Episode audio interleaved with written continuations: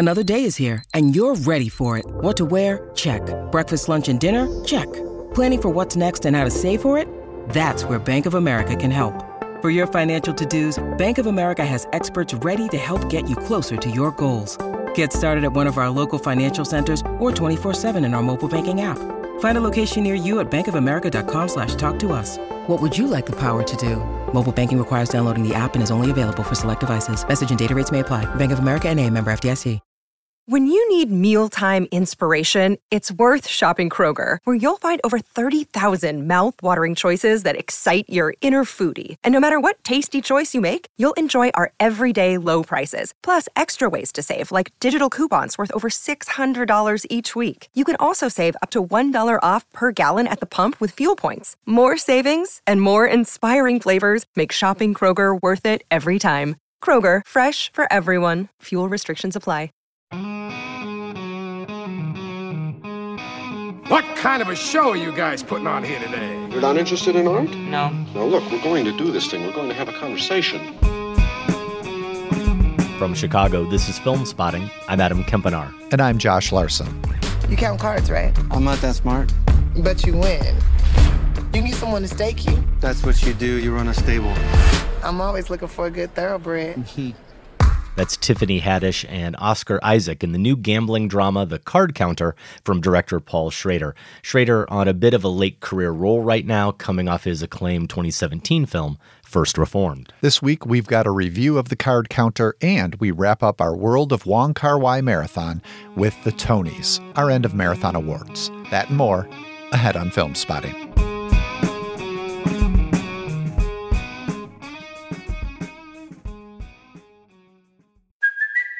It's Kaley Cuoco for Priceline. Ready to go to your happy place for a happy price? Well, why didn't you say so? Just download the Priceline app right now and save up to 60% on hotels. So, whether it's Cousin Kevin's Kazoo concert in Kansas City, go Kevin, or Becky's Bachelorette Bash in Bermuda, you never have to miss a trip ever again. So, download the Priceline app today. Your savings are waiting. Go to your happy place for a happy price. Go to your happy price, Priceline. Welcome to Filmspotting. You know, Josh, we talk about coincidence spotting on the show occasionally. This is when our show plans completely unintentionally align with real world movie events. I think of when we did our long planned Agnes Varda marathon back in 2017, only to find out that the then 90 year old Varda was making her first film in a decade, the very good Faces Places. I also think we got Elaine May out of retirement and got Satyajit Ray a big Criterion release. Yes, we're taking full credit for both. Absolutely, we should. Now, how about Marvel introducing Tony Leung to the masses in Shang-Chi and the Legend of the Ten Rings, just as we're wrapping up our World of Wong Kar Wai marathon. We didn't plan it that way. We didn't know that Tony Leung was in Shang-Chi No, and that no I didn't. I didn't know. No, I, I could pretend, but I did not know. Well, maybe we'll have a few new listeners when we get to the Tonys later in the show, our end of marathon awards. But first, I suppose there's also some serendipity to the fact that Oscar Isaac is garnering a lot of attention for his red carpet shenanigans at the Venice Film Festival, just as we're discussing his new movie, The Card Counter. Having been sentenced to 10 years in prison, I learned to count cards. How'd you do that? Poker's all about waiting. Check, raise, re raise, call. Then something happens. You remember it? This is where all the good stuff happens. They made you the fall guy. You need to back off. You've been around him. He's a mystery. And I don't know if that's a good thing or a bad thing. I am not the critic to paint the auteurist portrait of Paul Schrader. I am, I admit, a bit embarrassed to confess that of his 26 directing credits on IMDb, I have seen four. One of which was 1987's Light of Day, starring Michael J. Fox and Joan Jett as Cleveland siblings struggling to live out their rock and roll dream. But of course, Schrader isn't just a director.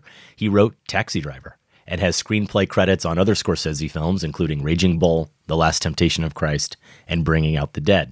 And as much as those may be Scorsese films, Schrader is widely seen not just as a collaborator on those projects, but as a co author.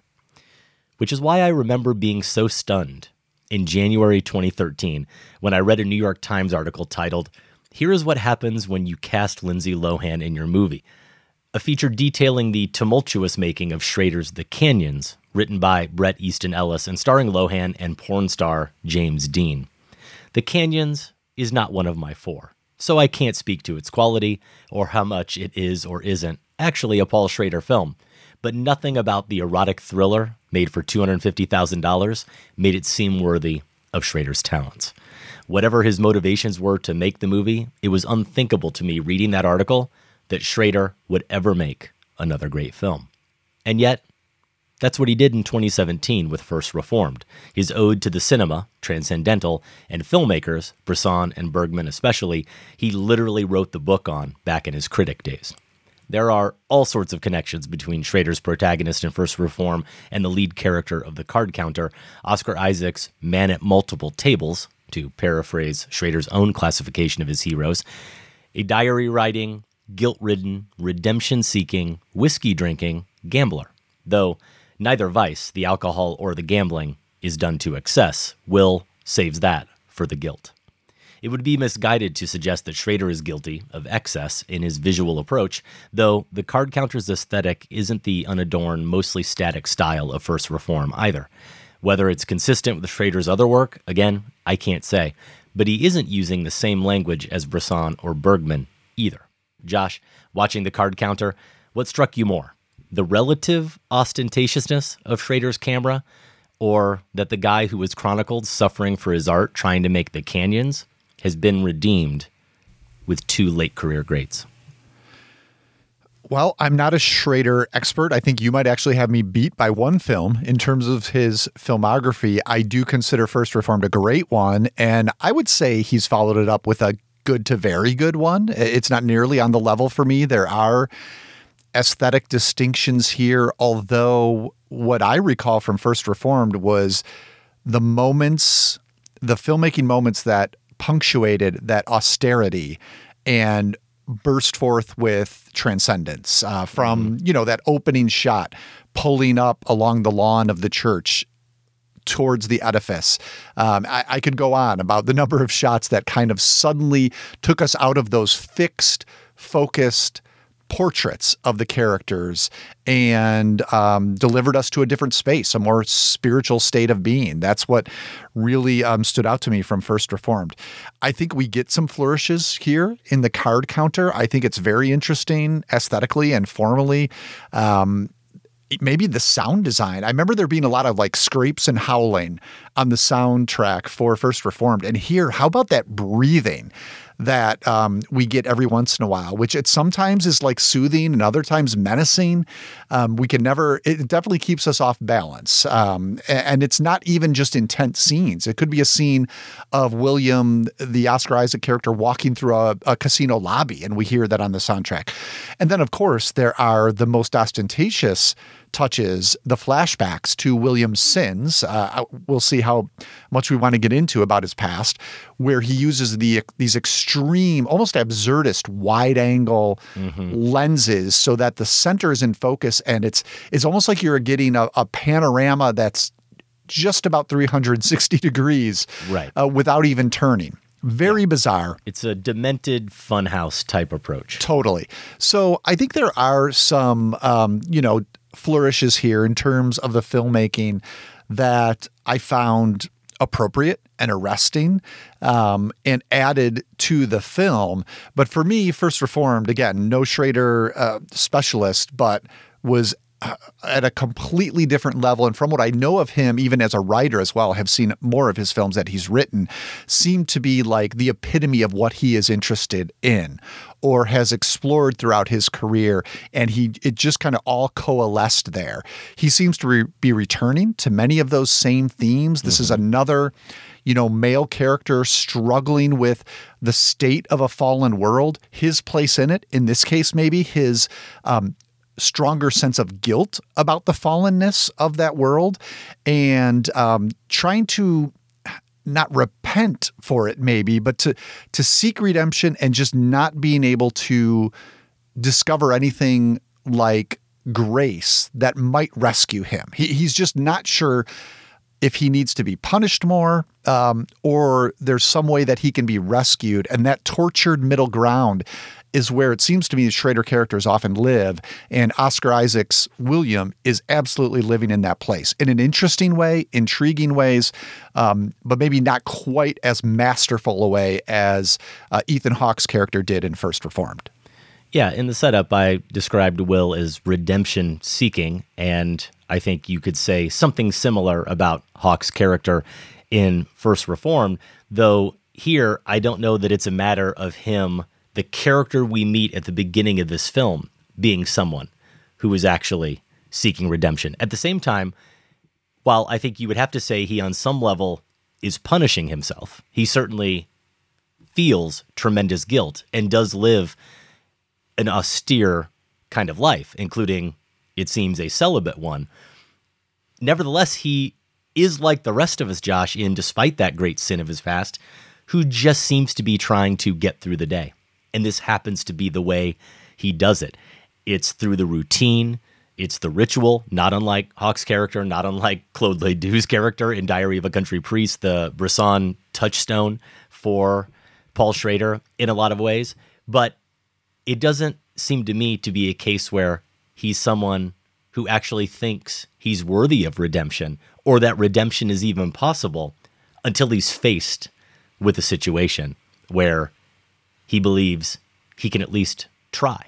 Yeah. He may not succeed, but he can try. And I, am bringing this up just because I do think it's an interesting, subtle distinction in this film, which is that we meet a lot of characters in movies who are suffering who feel tremendous guilt. They're haunted by something from their past. And maybe they are actually kind of going through the world hoping that they can do something to overcome that. I don't really feel at the beginning of the film that Isaac's character is someone who actually views the world that way, which is what makes it suspenseful, which is what gives the movie stakes when he actually meets a character who might put him on that path.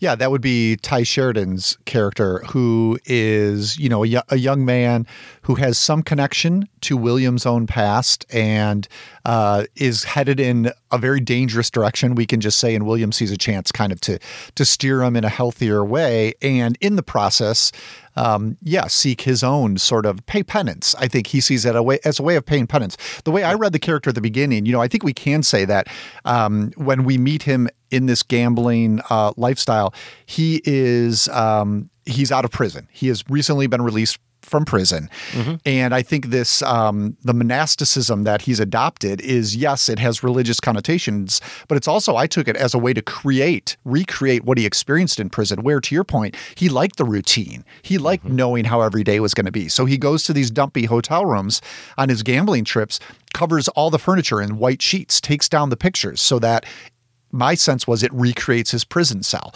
So it's a way to continue um, that r- routine, but also to continue to punish himself. The way I read yeah. this guy is that society has said, you've paid for your crimes. You're free to go. As far as we're concerned, you're good. Spiritually, he still feels, and not in a specific religious sense, we never get a sense uh, that this is a, a religious person in any way, but spiritually, he feels like he still needs to atone. Um, and and so I think that is what he is seeking. And until he figures out what that means, he has adopted this life that is as close to his prison life as it possibly can be. It's not just what he does to the hotel rooms, it's the fact that you know, he knows how to win bigger than he is winning, but he caps that, right? He mm-hmm. limits mm-hmm. himself.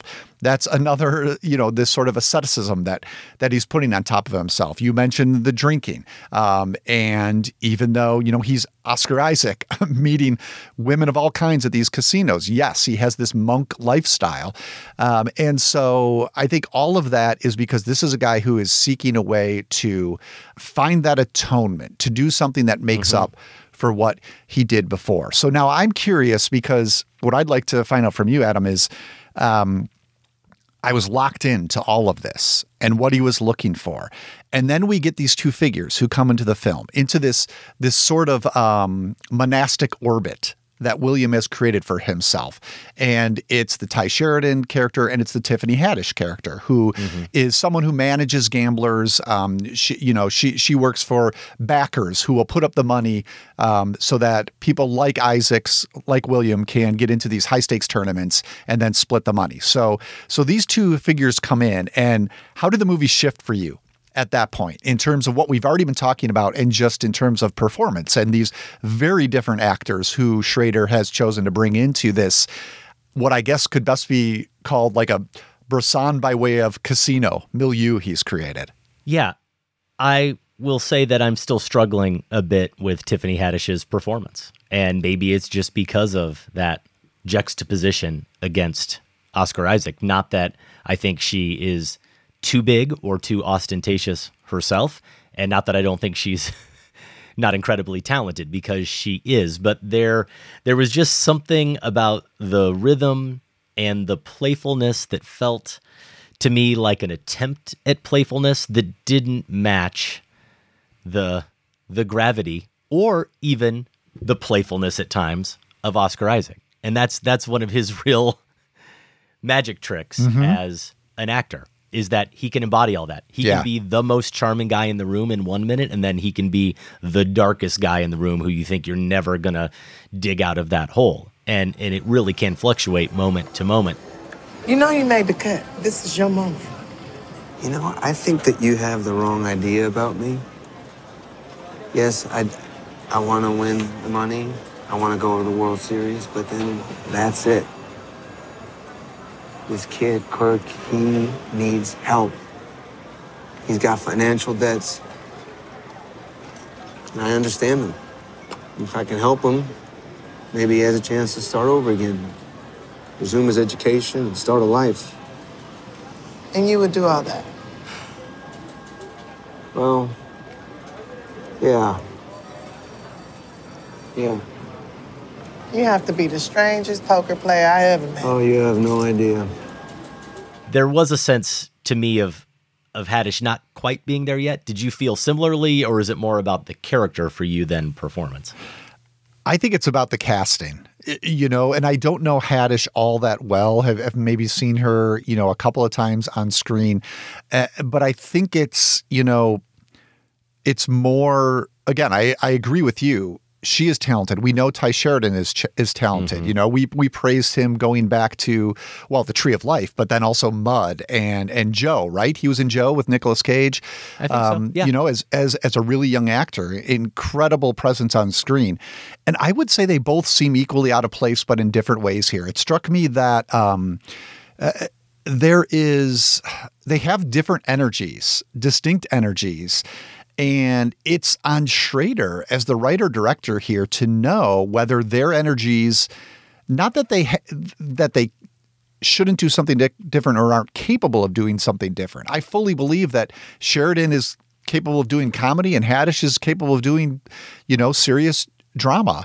Um, but this particular stew that Schrader is creating, I don't know if their energies work because I felt, you know, that Sheridan was equally uneasy. His character was equally uneasy in the scenes with Isaac. Now, now Isaac, as you said, described really well, is able to play all of these scenes any which way they need to go. But I felt the same sort of disconnect uh, in the scenes with Haddish and even with Sheridan. We get a lot of them where he's one on one with the other two, and the ones that really don't work are where the three are together. And I think that was where I realized, okay, this isn't Sheridan, this isn't Haddish, this is Schrader. This is this is like you saw something in the casting and you wanted these two people, but did you see two things? Did you see what they have right now? Is that going to work for what you're envisioning? If not, can do you see something you can bring out of them to make it work for what you're envisioning? And maybe he saw that last aspect but wasn't able quite to bring it out because I do think that those supporting performances um, don't work in the way that the movie really needs. I think you make a good point about the scenes where they're all three together because maybe those are the moments where the movie starts to take on a little bit of a feel as much as this movie possibly could, which is not that much in the grand scheme of things, but it starts to feel a little bit like a road trip movie. Yeah, I can see that. Yeah. These different characters, or you're on the road together, and it has that buddy feel to it, if you will. Except, of course, it's it's Schrader, and you never really feel it come together in the way that maybe it could or should. And you're right, maybe the the casting here really is an issue. I want to go back to talking about the style a little bit. I think remembering our conversation with Schrader for First Reformed and what I've read of the book on transcendental cinema he wrote about those filmmakers, Bresson and Ozu and Dreyer, and then Bergman was a huge influence on him as well, especially Winter Light with First Reformed. He finds the transcendence in the stillness. That is really the the spirituality or where it comes through in those films. But you're right. In his film, First Reformed, and in their work, there are ways that those filmmakers punctuate and break that austerity that that heightens, I think, that that stillness or maybe just draws our attention to it even more. And here, I think maybe because I I had First Reformed so still ingrained in my mind, I was surprised by the level of camera movement here, some of the bolder choices, even a relatively subtle movement like one where he leaves a conversation at the bar with Tiffany Haddish, where, as I recall, she's invited him up to her room. This is a moment where they could act on feelings they both seem to share, and he declines and steps away, and the camera pulls back from her as she's looking at him, and and just that that relatively subtle shot, just backing away from her, similar motion to obviously what he's doing, and her watching the whole time, expresses that kind of longing here i'm warming up for our Wong Kar-wai talk later mm-hmm. expresses that that loneliness and the misconnection there.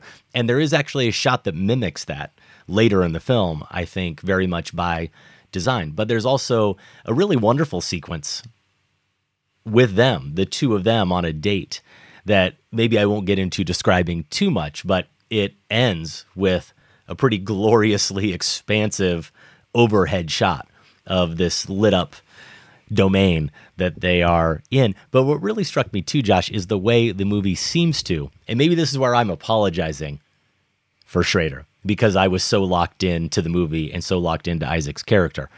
I was struck by how drab and indistinct all of the casino scenes were. And I say maybe I'm apologizing for him because perhaps there's just a lack of imagination or creativity or effort there.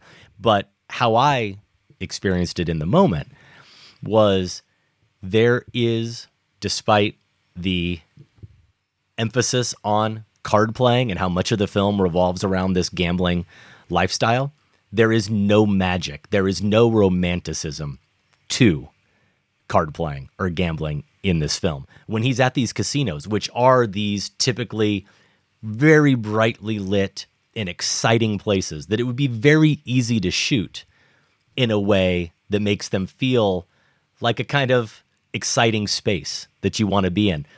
The way we see it here, the way it's portrayed with Isaac in these spaces, it's as matter of fact and really non exciting as it could possibly be. And there's similarly no magic in the card playing itself. I think the only time the movie gives us a scene where a character shows us something with cards and tells a story of a hand that was particularly transcendent.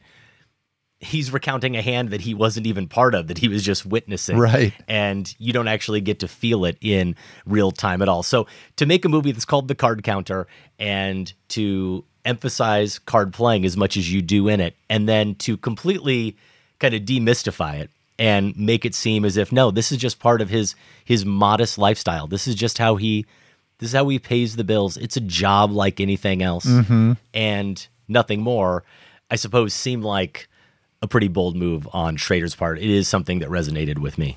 Well, de- demystifying is right. And I appreciated the way that's done at the beginning, where we hear via voiceover William explain, like, if you can count cards, if you're capable of that, here's how it works. Here are the mm-hmm. odds, and we even get graphics on the screen. Like it, yeah. this is a plus one if this card is played for, um, for I think that's for blackjack. And then later on, we get you know he breaks down basically not thoroughly, but how poker would work, which is helpful to me, not a card player. So you know that's always nice. Not that you need that for a card movie, but it was nice in this case to kind of know, and and it does what exactly what you're saying. It kind of breaks it down to like there's a basic way this works. This guy is capable of figuring it out. There is no magic here. There, you know, he's he's not s- that special. He's Right. smart enough to figure this out, and so this is what he does. There are no Um, scenes like there are in every other card movie you've ever seen where the incredible card player somehow notices a tell that Right. another player has Right. has indicated at a key time and he wins the hand because only he noticed that or somehow he's able to read the entire table and he knows what everybody's holding. There's nothing like that here at all. Okay, so you you use the word tell, which makes me have to ask. Oscar Isaac's character's last name is William Tell. So Or at least the name he's taken on. the name he's taken on, right? And I feel to some degree, and maybe this is why I'm a little cooler on this than First Reformed, even, even though overall I appreciate it quite a bit. You know, I do feel like this movie is a big tell in the sense that um, Schrader lays all of this theology on a little thickly. It's almost as if, you know, in First Reform, he had Ethan Hawke's pastor. So it was like, it was all right there. Like this guy could just talk about this stuff and it would make sense because this is his life, right? We don't have any character like this. Yet, this is a movie all about things like justification and atonement. And so what happens is we get we get a actual conversation about justification. We get a glimpse of uh, William's back tattoo, which has both grace and providence on it. And this is all stuff I'm a sucker for. Obviously, like I'm eating this up, but I, I did wonder. You know, in a lot of ways, this movie is only slightly less religiously tortured than First Reformed. Oh, even yeah. even though there is nothing Possibly more. maybe more, even though there's nothing explicitly religious about it. Um, how about going back to another moment where the voiceover William describes what um, makes a great poker player, and he says. A po- great poker player will see right into your soul. And it was almost like some of this stuff was getting to be a little too much one to one for me, where it was easier to take in First Reform because that's the actual setting that this story is in. And so I was just wondering if that struck you at all, if, if, if Schrader was maybe laying that on a little thickly this time around. What are you saying? It's odd that this gambler character just drops into his diary writing the word expiation. I mean, you know what? I, I use it every day. Do you? Josh. Okay. now I do I do hear what you're saying, but I would counter with that. I think what at least worked for me, what offset that is you're right. The milieu of First Reformed is maybe more appropriate for all of that talk, but the key difference between the two movies and the reason why I think it actually almost was more justified here is that Ethan Hawke's character really isn't guilty of anything. Maybe it's it's ignorance or a certain lack of action. Yeah, they're very different But- characters for sure. But, but he's more building up to to taking some kind of action that could be seen as redeemable or not. Whereas this character, and this is where I am with you, I actually don't want to say it because we don't find out what his great sin is. And I didn't know if we ever would, but the movie very much becomes about that. We find out what his great sin is maybe, what, about halfway through the movie or at least 35, Yeah. 40 minutes in. Yeah. And it is bluntly horrendous. It it is truly awful and it actually begs the question. A question that gets thrown around a lot in art and even in everyday conversation, but I truly don't think most people actually can reckon with or wrap their head around, which is can everyone or can anyone really be redeemed? And the atrocities he committed, the things he did wrong, his sins are such that I guess what I'm really getting at, Josh, is I can I can believe that if you're a man of of any real rationality and intelligence and empathy who has that type of regret, you're actually capable of that regret, you'd be thinking a lot about those words and those topics every single day, just like this character is. Oh, yeah. You'd be living and breathing the feeling, if not verbalizing it. Absolutely. So let me ask you this again, without getting into spoilers. I'm not going to ask you to solve that question for everyone, but do you think the Oscar Isaac character believes he can be by the end of this film where it takes us because this is the interesting thing with Schrader. It's it's from the films that I know of his, and maybe more so from the ones he's written, especially with Scorsese. It seems to like they seem to feel in their heart that the answer is no, yet they keep looking for it. They keep Yeah. looking for the yes. And is that exactly where the card counter leaves us, right in that space, still looking for the yes? Or do you feel, um, and this is tied to how the Haddish character is presented again, because it brings me back to, you know, another thing with First Reformed, the Amanda Seyfried character could be interpreted at the end as this sort of salvific woman figure, right? Which is something that I think is maybe a little dicey about Schrader, is that it takes a woman or even sex specifically to save a man.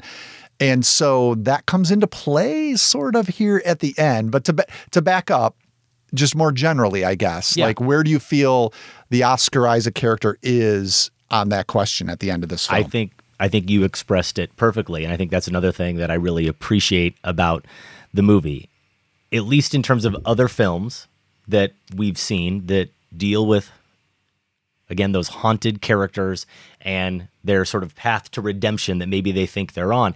It is as if there's a one to one equation here. I did these terrible things, but now I will do this and it will somehow absolve me, even if they don't actually ever say it. And a lot of times in those movies, they don't. We understand that's their motivation, but they don't express it. Here, his motivation is actually a little trickier and more ambiguous, but he actually says it at one point. He he says to to Tiffany Haddish's character, "Well, I hope if I do this, maybe maybe that will be an answer for me in some way." But here's the thing.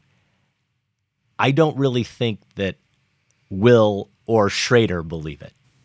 I Mhm. think that they are just to your point, they are kind of still pushing the boulder up the hill. Yeah. Because what other choice do we have? No, I think you described it well.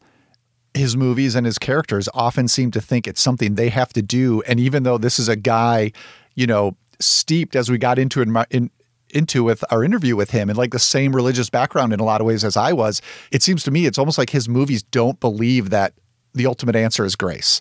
And it's not something you're ever going to be able to do on your own. You know, that's kind of the whole point.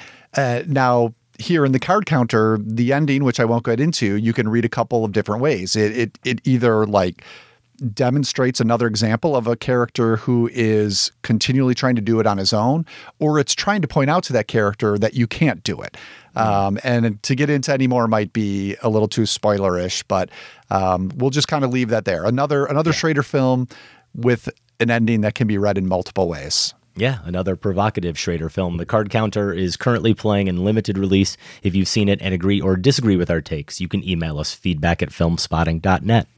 The Tonys are up next, not the Broadway Awards, but our honors for our recently completed Wong Kar Wai marathon, plus Massacre Theater, where no matter what the scene is, I'm going to kiss the inside of Adam's arm, Oscar Isaac style. Stay with us. I'm in the mood for love simply because you're near me, honey. But when you're near me, I'm in the mood for love. Heaven is in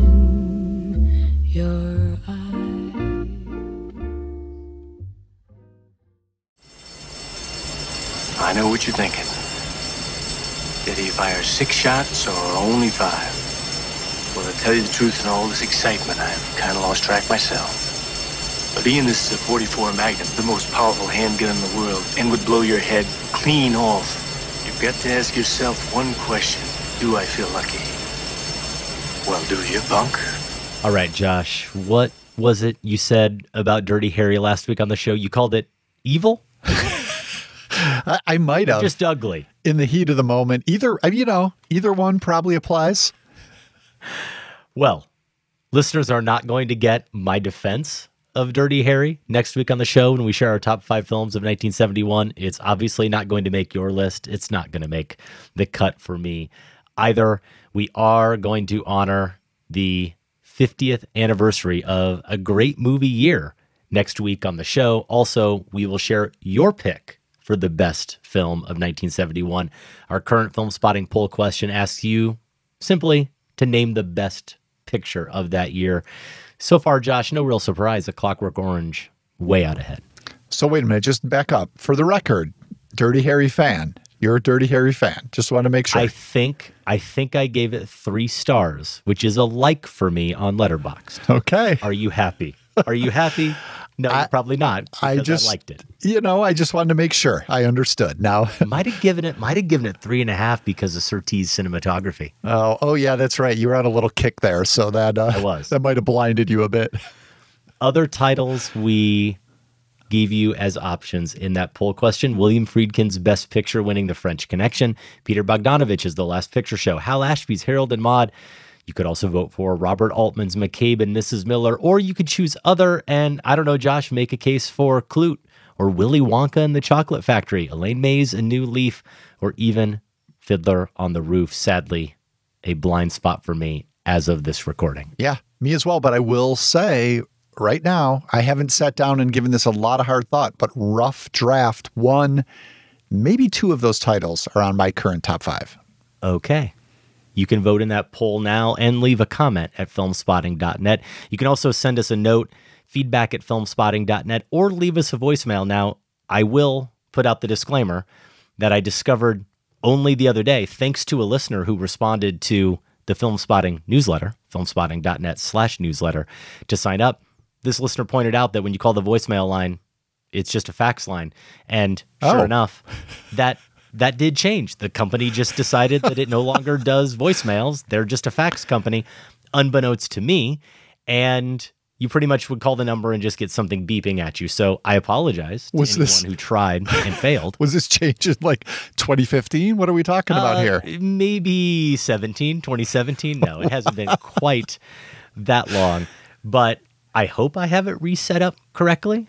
So Hmm. give us a try 312 264 0744. You can tell us your favorite. Actually, no, you can't because Sam clarified, our producer in the newsletter, it's not. It's not your favorite film of 1971. It's the best It film is. of 1971. So Whatever that means to you.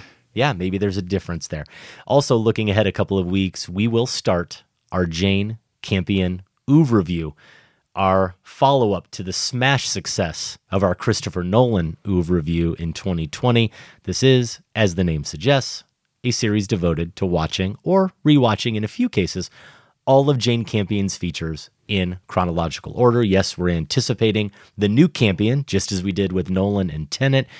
Her latest is The Power of the Dog. That comes to theaters in November. Some people have already seen it at a film festival or two. It's going to come out in November, limited release. And then I think December 1, it is supposed to hit Netflix. If you are going to play along with this overview. the first couple of titles in the series, 1989's Sweetie and 1990's An Angel at My Table, are currently available on the Criterion channel. All of the titles in the series are available to rent on most platforms, and you can find all the information you need about this series at filmspotting.net slash campion. Now it strikes me, Adam, and I don't even really want to say this, but the power of the dog, you know, had better be good because otherwise we're going to be developing something we could call the overview curse. I mean, Tenet, I know it has its vigorous defenders, vigorous defenders, but for the most part, and certainly for you and I, not not a high point in the No. Christopher Nolan filmography. So if Power of the Dog proves to be something similar, I mean, we might just have to shut this curse? shut this whole operation down. Thankfully, early word that I've seen, haven't read any reviews in depth, but just instant reactions have been very positive. yeah, I've seen a few tweets here and there, and everyone really seems to be into it. Hopefully, we will be as well. This week, over on our sister podcast, The Next Picture Show, they have paired the new Reminiscence, starring Hugh Jackman and Rebecca Ferguson, with Michel Gondry's great Eternal Sunshine of the Spotless Mind. In Reminiscence, Jackman plays a man who gives people the chance to relive a memory. Well, that seems like a pretty interesting setup there. I have not seen that movie yet. Alas, I will have to wait just a bit until I catch up with these shows Reminiscence on your list, Josh? Haven't seen it yet, and I don't know if I. I, I mean, Eternal Sunshine of the Spotless Mind is one I'd love to hear these guys talk about, but it's also one, and I know we can't because it's in the pantheon that I would love to revisit to have a conversation with you about. It's just a favorite of mine that I have not seen in so long, so Yeah. long. So I don't know. Maybe you know.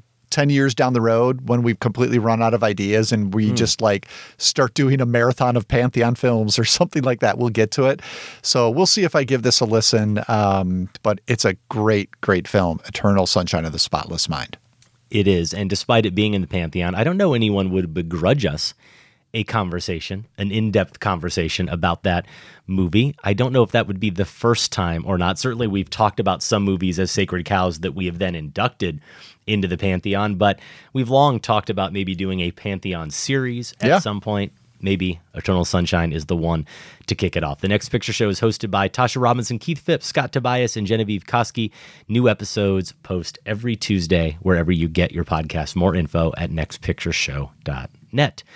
One way that you can support our show is by joining the Filmspotting family over on Patreon. $5 a month supports us, keeps the show going, gets you ad free episodes via a dedicated RSS feed.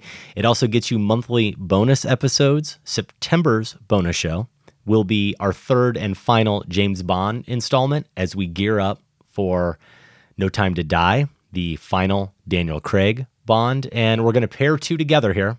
We're going to watch a blind spot for me. 1987's The Living Daylight. So we're going to get the first Dalton, the first and penultimate Dalton, and we're going to get the first Brosnan, 1995's Goldeneye.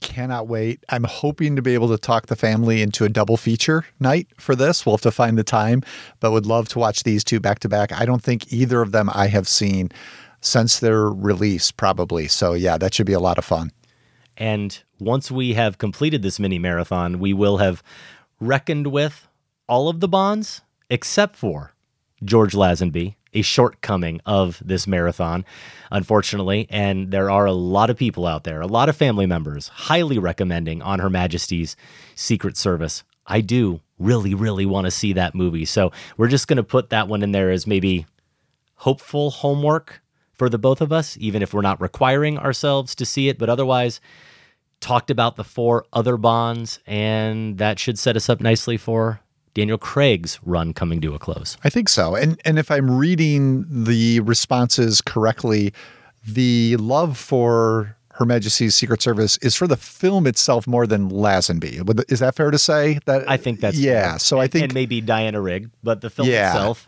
and Rigg over George Lazenby. and we've been talking about you know how the bonds compare so much it just kind of has gone that way uh, in these bonus episodes so it seemed like we might as much as we both really want to see it and find time at some point to do that for our conversation um, and with time running out uh, it makes maybe more sense to make sure we get to dalton and brosnan You also have the opportunity as a family member to participate in our monthly trivia spotting events. The next one is coming up Friday, September 17th, 7 p.m. Tickets are on sale now, but again, only exclusively to family members. Patreon.com slash filmspotting is where you sign up. All right, let's do some acting. It's time for Massacre Theater, the part of the show where we perform a scene and you get a chance at winning a Filmspotting t shirt. A couple of weeks ago, Adam and I massacred this scene. There's your train. Yes. You mustn't miss it. No. What's the matter? Nothing. Nothing at all, really.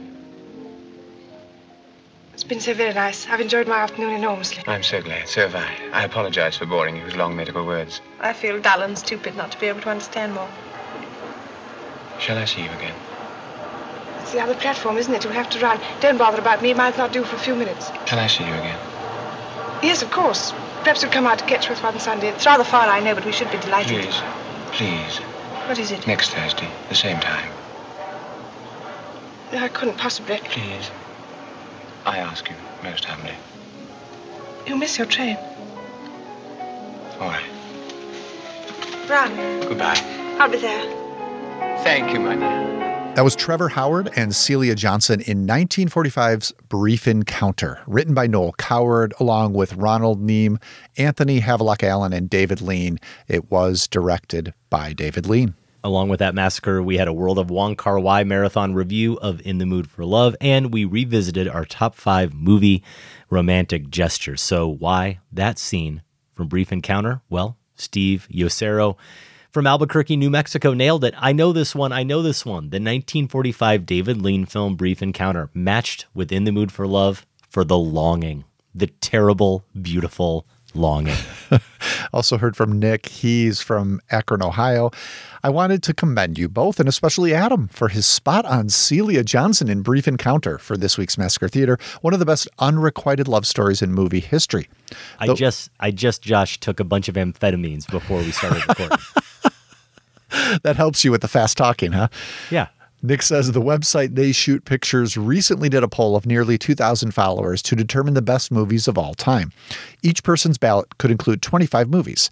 Mine included Brief Encounter, a highlight first watch for me from 2020, as well as this week's main review, In the Mood for Love. Brief Encounter finished a respectable 129 in the poll. In the Mood for Love finished number eight, the second highest non English language film. All right, Nick, thank you for the context. Thank you, everyone who played Massacre Theater. Josh, you're going to reach into the Filmspotting hat. No more longing for this listener.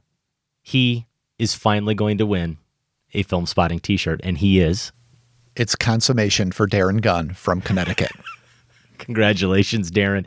Email feedback at filmspotting.net, and we will set you up with your very own Filmspotting t shirt. That was the greatest acting I have ever seen. I just don't know how you do it, Gary. How do you make yourself so somber and emotional to make everybody cry like that? It's not that hard, really. I just think about the saddest moment in my life. We move on now to this week's edition of Massacre Theater, another one where it's a good thing I still have a stash of amphetamines. Very quick. It's all about pace, it's all about tempo here, Josh.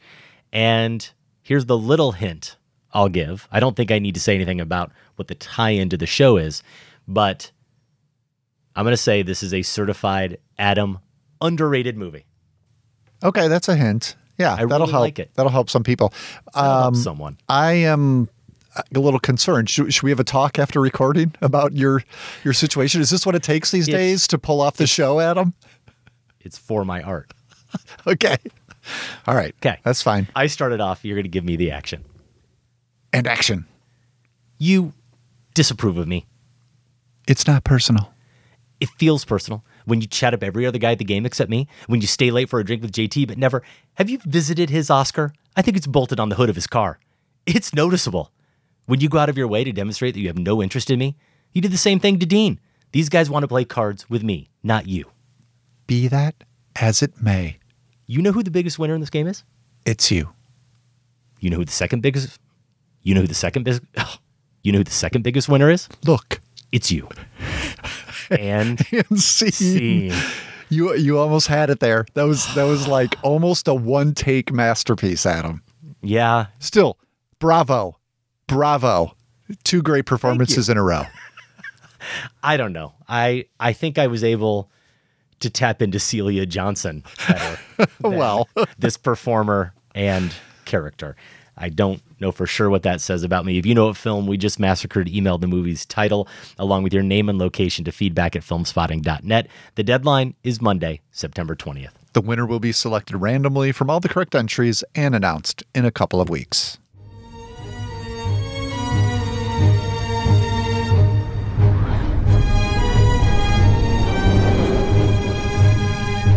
I 曾经中意过一个人，后尾佢唔见咗。 我去二零四六，因为我以为佢会喺嗰度等我，但我始终冇揾到佢。I once fell in love with someone. After a while, she wasn't there. I went to 2046. I thought she might be waiting for me there, but I couldn't find her. Some translation there for you from Wong Kar Wai's 2046, which was released internationally in 2004, making it here in the States in late 2005. It got a review, I understand, Adam, on the show well Yeah. before my time. I think so. I think Sam and I talked about it, but I can't imagine what we said about the movie. And I hope somehow that that file on the archive website has disappeared because what could I have said about 2046 when I hadn't seen In the Mood for Love And I'm not sure I had seen any Wong Kar Wai movie up to that point. Yeah. Probably didn't have much of a perspective. Well, and you know, maybe we'll get into this if it comes up in our words, but I, I, had a similar experience. I had, I think I had seen In the Mood for Love. Yeah, I had for sure by then, but um, did not realize how connected it was when I actually reviewed it the first time. So, um, yeah, 2046 final film. Also, we should note in the Criterion Collection's World of Wong Kar Wai collection, which has been guiding this marathon that we've been doing. That's why we wanted to mention it. Uh, we're not going to give it a full review here, um, but as we suggested, it is a sequel of sorts to In the Mood for Love. We'll see if it comes up at all in our awards. Yeah, actually, the end of that trilogy, if you will, with Days of Being Wild and In the Mood for Love, 60 set movies, though 2046 also takes place in a fictional future. The titles from our marathon As Tears Go By, Days of Being Wild, Chungking Express, Fallen Angels, Happy Together, In the Mood for Love, and yes, even though we didn't fully talk about it, 2046 eligible for these awards. We did both revisit it. We are calling these marathon awards cheekily the Tonys, a wonderful listener suggestion. All the best ideas here on Filmspotting are always listener suggestions, but I wanted to kick things off with an email from a listener who gave us another idea for the awards title. It's Mike Rosenholtz. He says, I think these should be called The Clocks. Something seemingly so prosaic for a master of visual tone poems and unrequited longing? Yes, hear me out. First off, clocks are featured prominently in many of the movies, and time as a theme is lurking just off stage. From the closing doors of The Last Ferry to the breathless, time is running out feeling as it swirls towards its end, as tears go by is awash in a keen awareness of time. In Days of Being Wild's memorable opening, Yuddy's punctuality serves as a backdrop to his arduous pursuit of Su Li Zhen. Chungking Express is alive with clocks and calendars, with its ticking clock drug deal deadlines, the expiring can of pineapple metaphor for lingering pain and moving on, missed appointments, and boarding passes set into the future. And beneath all of this is the longing. Whether it is love on the horizon on the rocks or in the rear view, the stretching out and condensation of time plays a huge role. We see clocks repeatedly and in the mood for love, but little actually grounds us in the duration of time as it is depicted. Mike had a few more very eloquent words there about these films, really a wonderful set of films, and he's not wrong. Time and clocks constantly recurring in these films, though I'm not sure that a specific time moment actually made the cut for me, Josh. No, I don't know that one did for me as well, though. I'll definitely reference how Wong uses that element in, in a few of my picks for sure. Okay, so we have five categories. We will culminate with Best Picture, our favorite film of the marathon. We also have our favorite overall scene or moment, our moodiest moment, which also we could just call kind of the the ultimate Wong moment from the marathon. And then we have two acting category awards. And instead of what we usually do, best supporting performer and best lead performer, we actually realized it made a lot more sense to do it this way. We're going to start with best non Leung or Chung performance. And I think I have all the options here, Josh. I won't necessarily give all of them, but you could, of course, pick someone like Jackie Chung, his character Fly from As Tears Go By. Carina Lau in Days of Being Wild, Faye Wong in Chungking Express, or Chen Cheng in Happy Together. Those are some who just appear once in this marathon, though Carina Lau and a few others pop up in 2046. There's Takeshi Kaneshiro, who's in Fallen Angels and Chungking Express, Leslie Chung, who's in Days of Being Wild and Happy Together, or Andy Lau as Tears Go By and Days of Being Wild. So tough choice here who did you go with? I did think about Leslie Chung in Days of Being Wild, which is not where you instinctively want to go because in this marathon overall, I think Leslie Chung has played the most toxic of the Wong men. Mm. And that's the case in Days of Being Wild, uh, more so in Happy Together. But here um, in Days of Being Wild, he's also a toxic character as Yuddy. But, um, you know, I, I thought not only is he really good at that, but um, here his backstory, which involves his biological mother who abandoned him, it kind of brings in this element of sympathy. Um, despite the way he treats women, you understand him a little bit more. So I did think about that, but I ended up going with for my winner Carina Lau in Days of Being Wild. Really? And yeah, because now she plays here the dancer who goes by the stage names of Lulu and Mimi. She is treated poorly by Yuddy, the Chung character, too. But of all the Wong women, I feel like she gives back as bad as she gets. She doesn't go away quietly. And for me, there was something cathartic about that. Then add the fact that she can also match Yuddy in the Playboy Playgirl seduction department. One of my favorite scenes is when Yuddy's friend asks what she does for a living, and all she tells him there's a radio in the hallway. She just says, "Turn up the radio," and then she starts dancing. So I saw, you know, Lau as uh, Lulu was sort of this nice combination of um, the women characters who are often put down upon by men, but in this case fight back as much as is possible. And as you mentioned, she's also one of the reappearing characters. Uh, Lau is Lulu, I should say, in 2046. We see her a few years after the events of Days of Being Wild. She seems there to be worn down by her sadness and lost mm-hmm. some of that spark. Um, she also appears as an android in the futuristic fictional segments. Uh, but it's her performance as Lulu in Days of Being Wild that is going to get my vote. I'll I'll remember her dancing from this marathon, and I'll remember her standing up to Yuddy as as much as a woman in that time and place yeah. could. Okay, good pick. Andy Lau is Andy Lau, so of course I considered him for either of those performances. Jackie Chung, I think, as Fly, is really charismatic and somehow, despite his utter hopelessness as a friend and human being and how demanding he is of his best friend's time and energy, he is sympathetic. So I considered him. I really thought you were going to go with Chen Chang from Happy Together. Mm. Small part in yeah. the movie ultimately, but his sensitivity and here's the L word again, his his really quiet longing I think is quite moving. But in terms of my winner, this was a slam dunk when I started thinking about this a week ago. There was no way it wasn't going to be Faye Wong as Faye. Huh. In Chungking Express. And then something happened, and that something is I watched 2046 and I saw Zhang Ziyi as Bai Ling in that movie. And comparing them, as I did today, having to make a choice, you could go degree of difficulty, you know, who has more work to do.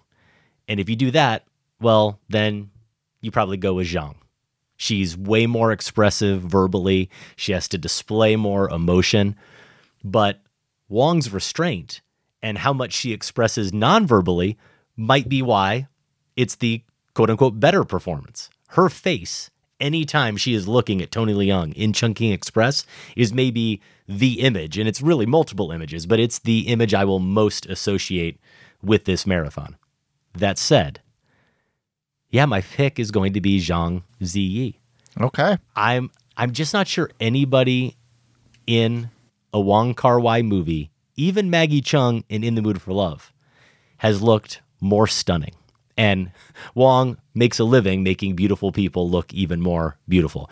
But also, and you were getting at this with Carina Lau and her character, women in Wong Kar Wai movies have it pretty rough.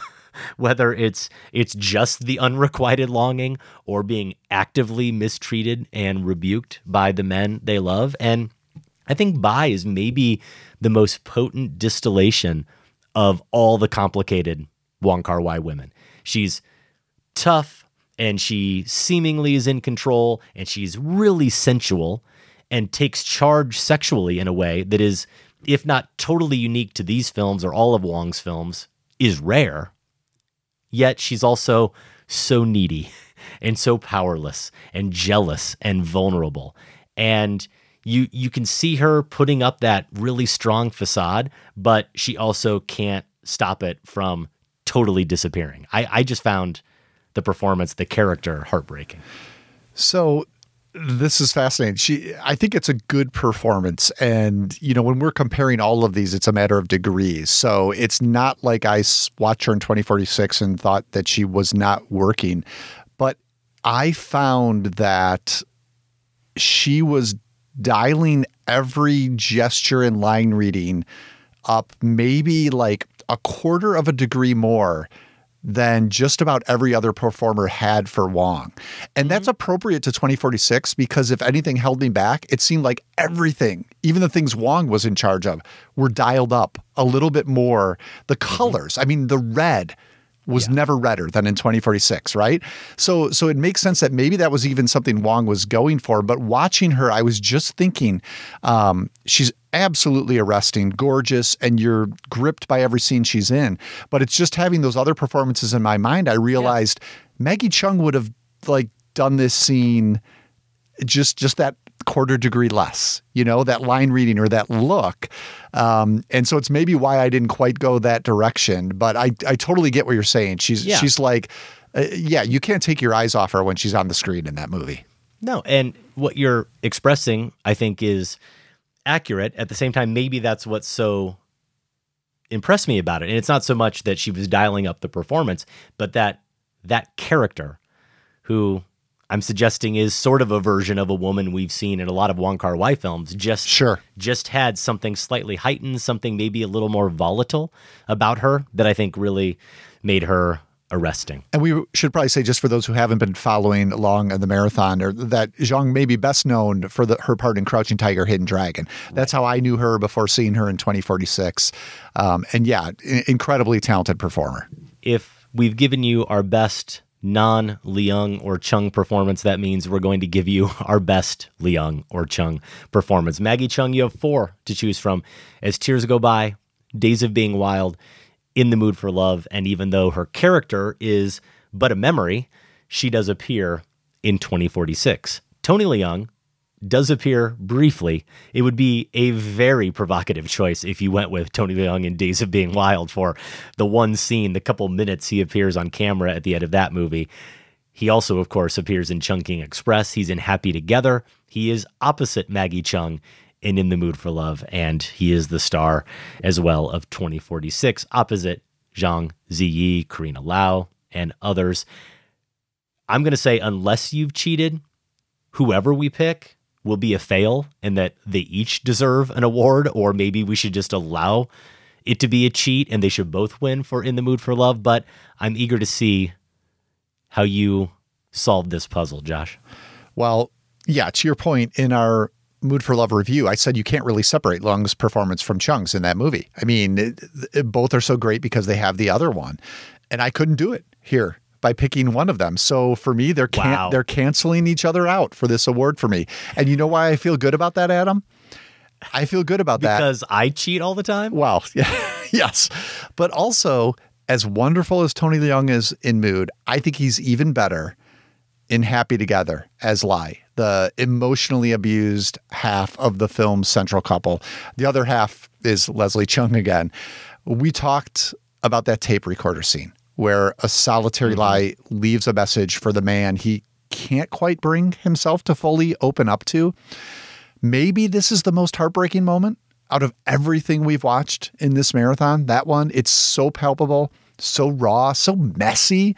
Lai just, you know, trying to hide these tears, sitting in this tacky restaurant all alone at that table. And that's the magic of Leung's performance in Happy Together.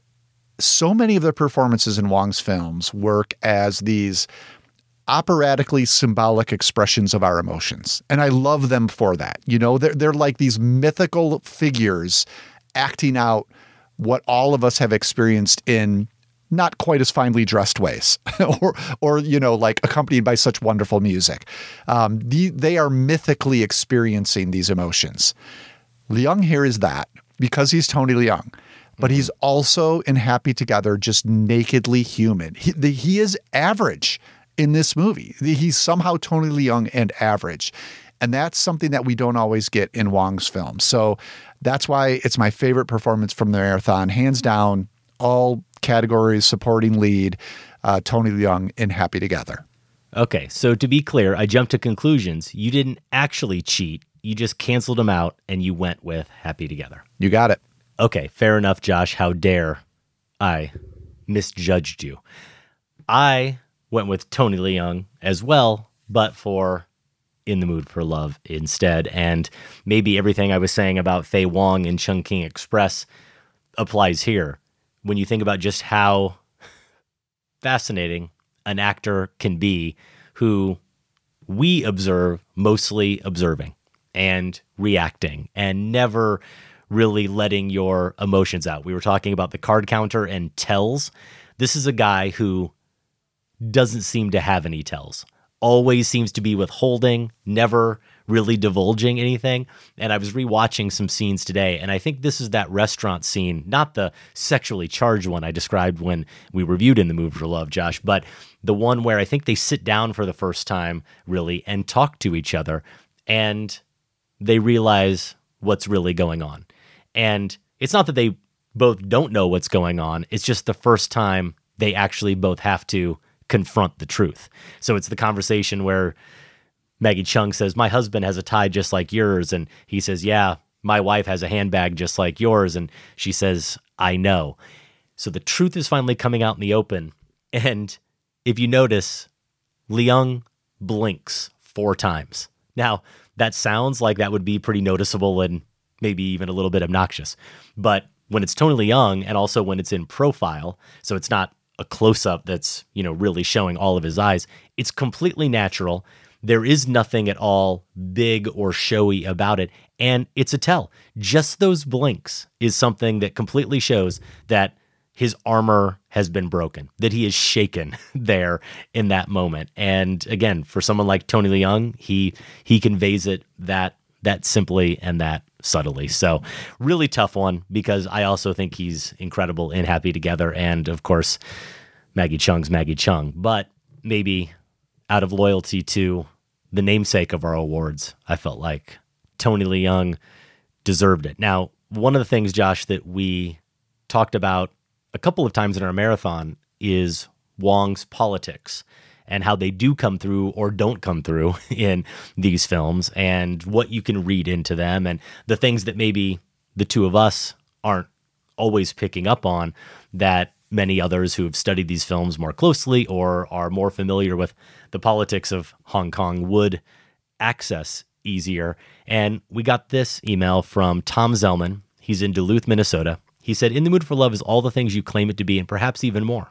After listening to Josh's thoughtful riff on the Cambodia interludes and rewatching the film with my wife, a reluctant but perceptive viewer, she asked me, Is the film political? Hong Kong was handed over to China in 1998, or in the language of Beijing, reunited with the motherland. At the time, there was much apprehension, and 20 years later, we see the People's Republic's gradual but forceful eradication of Hong Kong's political democracy, its faith in its legal system, and its relatively honest business climate. In this film, Mr. Chow and Mrs. Chan display exemplary manners, good grooming, both look terrific even in a rainstorm, and an intense and painful commitment to not overstepping. We are not going to be like them, Mrs. C tells her friend, and that sets the tone for all their behavior. Can we speak about this as their Hong Kong Britishness? It is played against Ping's chaotic life and the corruption of the two Marshall partners and Mr. Hose. Is the film's painful, unconsummated love affair a commentary on what awaits the Hong Kongers? At the conclusion of the film, everyone, except Mrs. C and Child, seems to be abandoning ship, leaving for the U.S. or the Philippines. Afterthought there is something of the remains of the day here, isn't there? A love affair that is self censored, an allegiance to a code that maybe never existed, an international drama playing out in the background. I say, well done, Tom. I didn't make that connection myself, but perhaps that's why I have such affection for both films. Yeah, that, that's all good stuff. I was also surprised how much political reference was going on in 2046, you know, which is set a little later, mostly set mm-hmm. a little later in the 60s. I think like 66, 67, 68. Um, and, and, can I ask you a quick 2046 question? Just it, it was touched off by your pick of um, Tony Leung in In the Mood for Love because he's playing mm-hmm. the same character essentially in 2046, yes. just those couple of years later. Did you find it a little um, just kind of sad and dispiriting? That the guy who we left in In the Mood for Love, whispering this secret into that hole in the temples of became Cambodia, jerk. became a toxic Wong man. Yeah. You know, and and just like not that I felt he would like find, you know, this perfect happiness in the years ahead, but there's some sort of like closure at In the Mood for Love. I think that was one of my hesitancies this time around with 2046 is like I didn't I, I wherever Mr. Yeah. Chow ended up being, like here was kind of a letdown.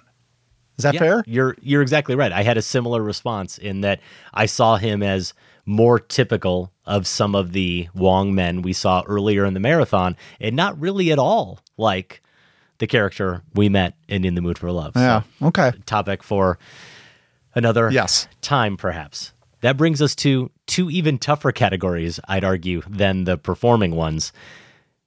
We have our best scene and overall moment, but we have first the moodiest moment. And this was a category you suggested, Josh. You talked a lot about mood. I think starting really with Chungking Express, did you go with a scene from Chungking Express or somewhere else? I have a nominee from Chungking Express. My two nominees actually are both slow motion moments. And the one in Chungking, I think I didn't go back to look at this, but I believe it's Takeshi Kaneshiro's detective who is eating at a food stall. He is in regular motion, and then the world is kind of blurring past him behind the people walking past him faster. And it's just just emphasizes his loneliness and his his out of timeness really to hmm. get back to this idea of time.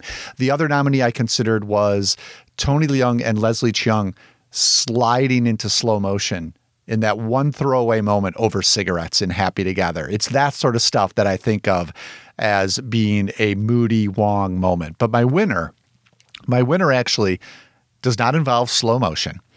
It is Maggie Cheung tentatively following Andy Lau into his hotel in As Tears Go By.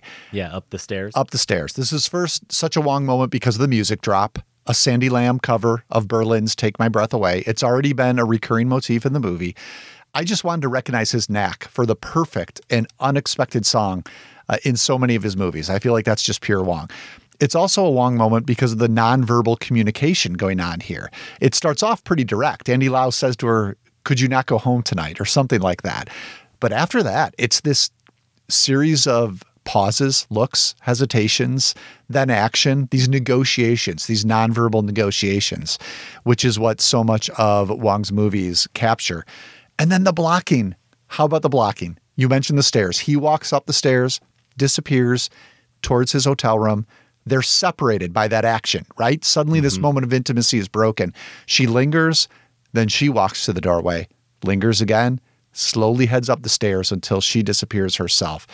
Yeah, it's another staircase. You know, th- this is going to be a recurring theme for me. We'll get to my pick for best scene. I'm not sure what it is with me and staircases in these films, but I love Wong's use of them. It's just another way, I think, for him to play with space and separate or bring together these characters. Uh, and that's all going on here in this moment in As Tears Go By. I think your choice and your runners up are where my head was when I first started thinking about this category or when I first really started considering the types of scenes I classified as moody. And then when it came down to it, I ended up going with a scene where I think mood really applies more in the social media slang sense, Josh, as in, and here's another perfect pop music use to tie back to your choice. Faye Wong dancing to dreams in Chungking Express is a whole mood. The way you might see someone tweet that, that's what I'm going with for moodiest moment. Just rewatching that scene today just made me so happy. Dancing around the apartment, cleaning it. And at one point, and maybe this is showing how bad of a watcher I am that I didn't really pick up on this the first time, but I saw it today. There's that moment during the montage where she's filling a bottle of water with some kind of pills. Oh, yeah. And She's think in the drugging moment- him. I think in the moment I was just like because because why would I assume that, Josh? My head just went to, oh, this this has something to do with some some cleaner or something. she's she's making the water or something. And and then you see the shot of him pretty much right after that at his table, like in his kitchen, out cold, right? So then you realize, oh, of course, yeah, she put something in there. She drugged him so he wouldn't go out at night. And even that shot, though, is like an abstract painting. That is a beautiful shot of Tony Leung sitting at that table, head down, arm stretched out in front of him on that table. Just these blues and greens kind of washing together. And then the moment where she finds the flight attendant outfit of his former girlfriend. And then, of course, like a character in an 80s movie playing dress up, you know, just decides to to play around the apartment, even takes photos of herself in the outfit and again, it made me so happy. There is an ecstatic sort of joy even as you watch it, you're thinking about the fact that this whole scenario is happening because they can't actually confront each other. She can't actually express how she feels about him. So she has to do this. But that sense of joy is not something we get a ton of in the world of Wong Kar Wai. Yeah, it's true. And maybe that's why it why it stood out to me. It's not really as much as Chungking Express has a plot, that sequence isn't really advancing the plot. And so for me it it really does fit more as a mood kind of scene. And it's more kind of tapping into her frivolity and her sense of fun. So Faye Wong, Dancing to Dreams, that's it for me for moodiest moment, even though I did strongly consider California Dreamin' as well from Chungking Express. Oh yeah, yeah, you've got to. Yeah, that that scene is kind of where, especially the drugging, the drugging bit. You know, it's definitely crossing over into major stalker territory Oh, at yeah. that point. Yes. Yeah. That brings us to our best scene or moment. It came down to two for me. A lot of contenders, but really came down to two clear choices for me. One very obvious, one probably not so much. Where do you stand, Josh? I'm not even going to talk about the ones I considered because I want to dig into my pick a bit and spend all of my time there. It's from In the Mood for Love, and I'm calling it Staircase Sonata number one. We actually get two staircase sequences in the film with uh, Tony Leung's Mr. Chow and Maggie Cheung's Mr. Chan passing each other on the way to the neighborhood noodle stall.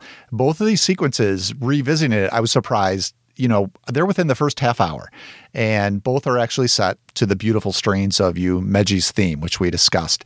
I love how they work together and how the second the second sonata you could say builds on the first, but my pick is this first sequence. About 15 minutes in, begins with Mrs. Chan in slow motion heading into the darkness of the staircase and down those steps. We then cut to her waiting for her noodles down below, elegantly lonely, as all the other men bustle about her, paying her little attention. Then we cut back to the top of the stairs as she's rising up. She arrives with her thermos, passes out of the screen. Second or two, we don't see anyone until Mr. Chow passes into the screen. We watch him head down the stairs alone. There's a cut to a shot of him eating a dumpling at the stall.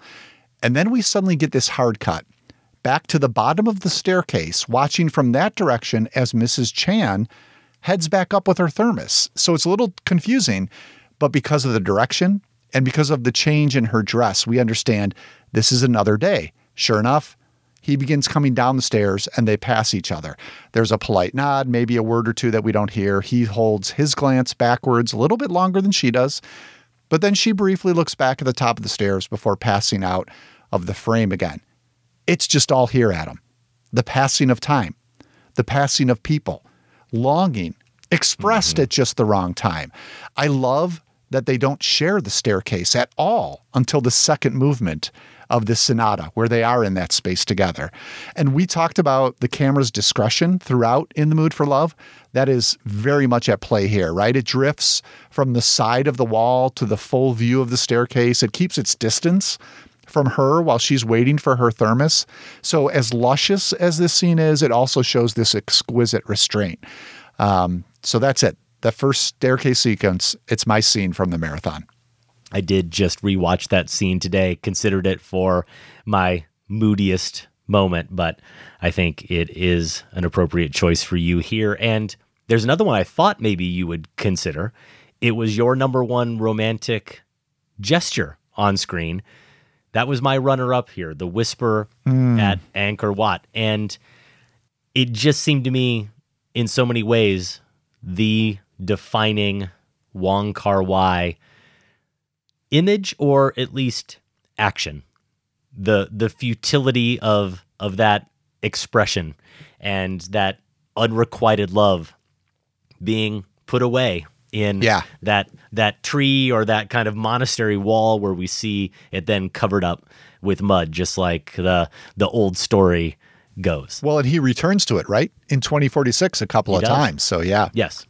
But I knew for me, reflecting on this marathon, it couldn't be my best scene if it didn't play with a notion that we saw Wong play with in every film in this marathon, which is that conflict between reality and fantasy, the play acting that happens so much in these films, characters pretending to be other characters, idealizing or romanticizing a certain way of life or image of life or image of them as a couple that then they can't actually live up to. And that's why I think I talked about this scene a little bit in our discussion of this film, but I don't think I totally got into it. That my favorite scene from Happy Together and really my my favorite moment overall from the marathon is Lai visiting the falls alone at the end of Happy Together. This, as we touched on when we discussed it, is the the image that drew them to Argentina in the first place. This struggling couple, this volatile couple they go there because they've got this lamp that they picked up that shows these falls that actually exist and they're they're really beautiful. They look nothing like they look in real life, but it's a lamp and it turns and it shows this beautiful water and lights and the the blue sky and there's two characters, two figures standing there together looking at these falls.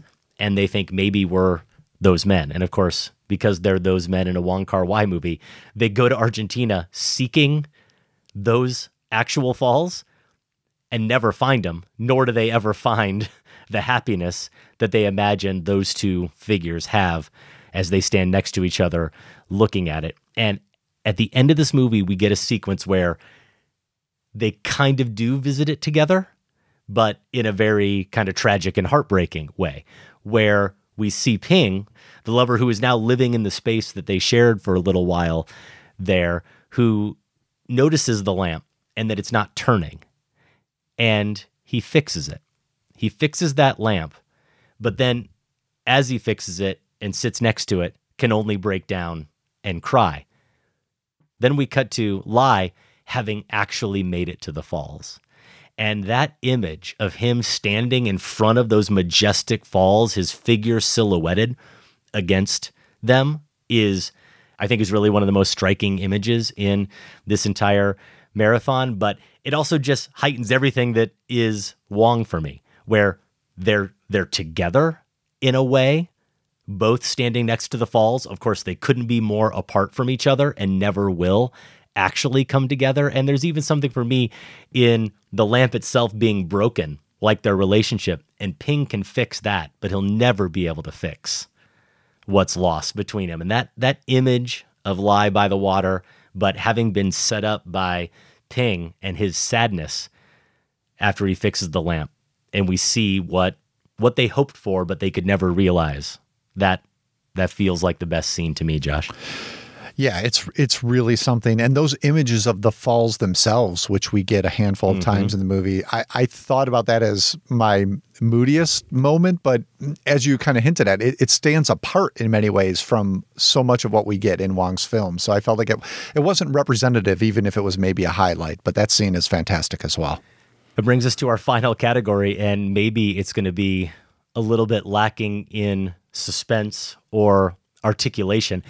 I don't know what more we need to say about In the Mood for Love, which I think is hands down the best film in this marathon. Did you go in a different direction, Josh? I mean, I'd love to. I, I hate disagreeing with you. No, that's not true. I, I, I said on Twitter, like my favorite shows are when we both we both right. just go crazy over a masterpiece. And that's what happened with In the Mood for Love. This was an easy choice, but it kind of wasn't. I mean, it's not like these other films we've seen are lacking. I mean, Chungking Express is in yeah. my top five of 94. Happy Together, I think, is an even better film. My, this was my first time watching it, and I like it even more than Chungking Express. So these are, you know, really among some of the best films made in the last, what, 20, 30, whatever it is, years. Mm-hmm. But In the Mood for Love is just, I mean, everything we've come to love about a Wong film is perfectly calibrated and controlled here while also feeling lush and sensuous, while also feeling like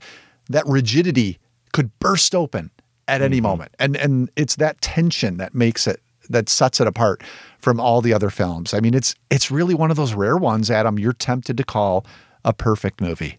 Hmm.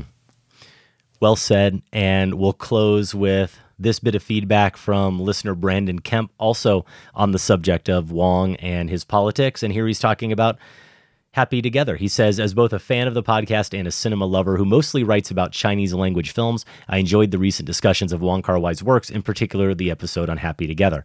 After the Hong Kong authorities' recent decision to tighten censorship of film production and screening, I also found myself revisiting the subtle but omnipresent politics of Wong's oeuvre. Wong's films, as film scholar Ackbar Abbas points out, are full of expiration dates and characters whose identities mirror and blur into one another. In Happy Together, we see these themes of loss, of home, exile, failed unions, and even missing passports play out.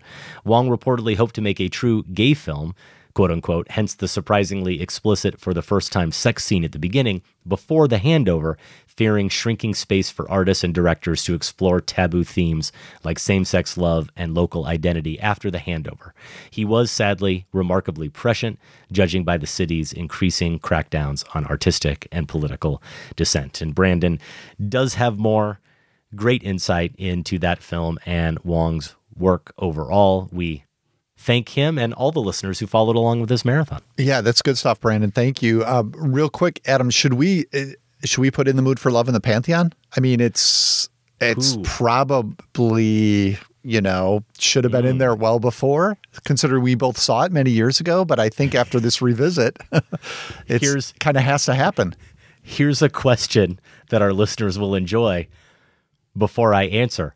Are we sure it's not already in the pantheon? I checked because I thought it was. I, I thought I think I checked back when I picked that movie romantic gesture when I made that moment my number one. Mm-hmm. And that's not that I always do this, but I think that's why I felt it was okay to put it in because it wasn't in the pantheon. I'm looking at it now and it's not. So um, unless that's a mistake, uh, Yeah, you know no, the, I- the the guardians of the pantheon. I think it's got to I go in. Validate it. I validate that after looking at the list myself, and this was completely unplanned. But Sam, bust out the music. It's done. We've completed the marathon, and in the mood for love, our best picture from the Wong Kar Wai marathon not only gets the Tony, it's going in the pantheon. Um be right here. What is this, your farewell speech? Going home. Your farewell to the troops? I'm not going home. I'm going to Wisconsin. Have a good trip. All right, our work here is done. You can see the complete lineup for the World of Wong Kar Wai Marathon at filmspotting.net slash marathons. That's also where you can find the dozens of marathons we've done over the last 15 plus years. We will get to a couple more marathons next year. We like to do at least two every year. We have not settled on a topic yet, so if you want to put your finger on the scale, you can do that. Give us an idea. Feedback at filmspotting.net.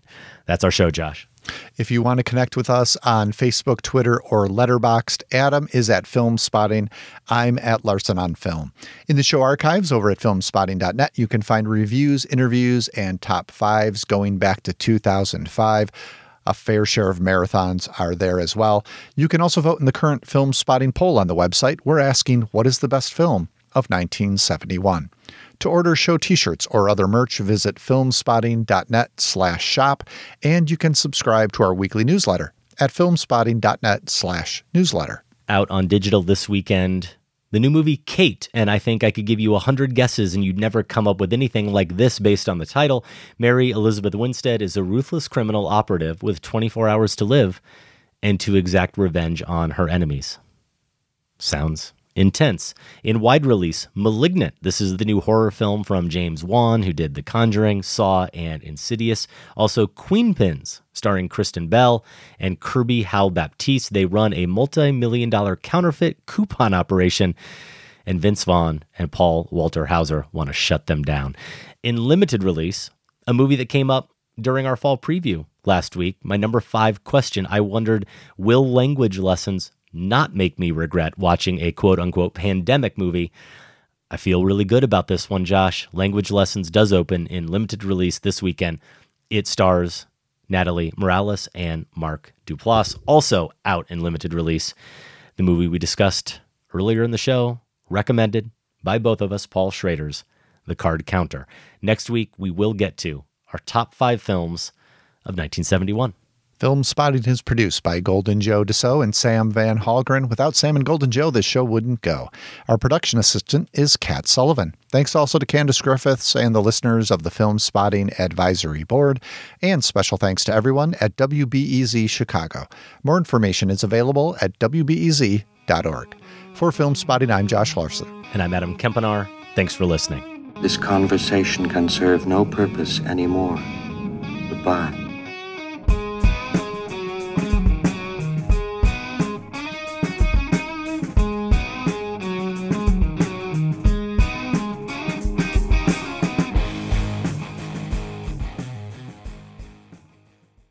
Filmspotting is listener supported. Join the Filmspotting family at filmspottingfamily.com and get access to ad free episodes, monthly bonus shows, our weekly newsletter, and for the first time, all in one place, the entire Filmspotting archive going back to 2005. That's at filmspottingfamily.com.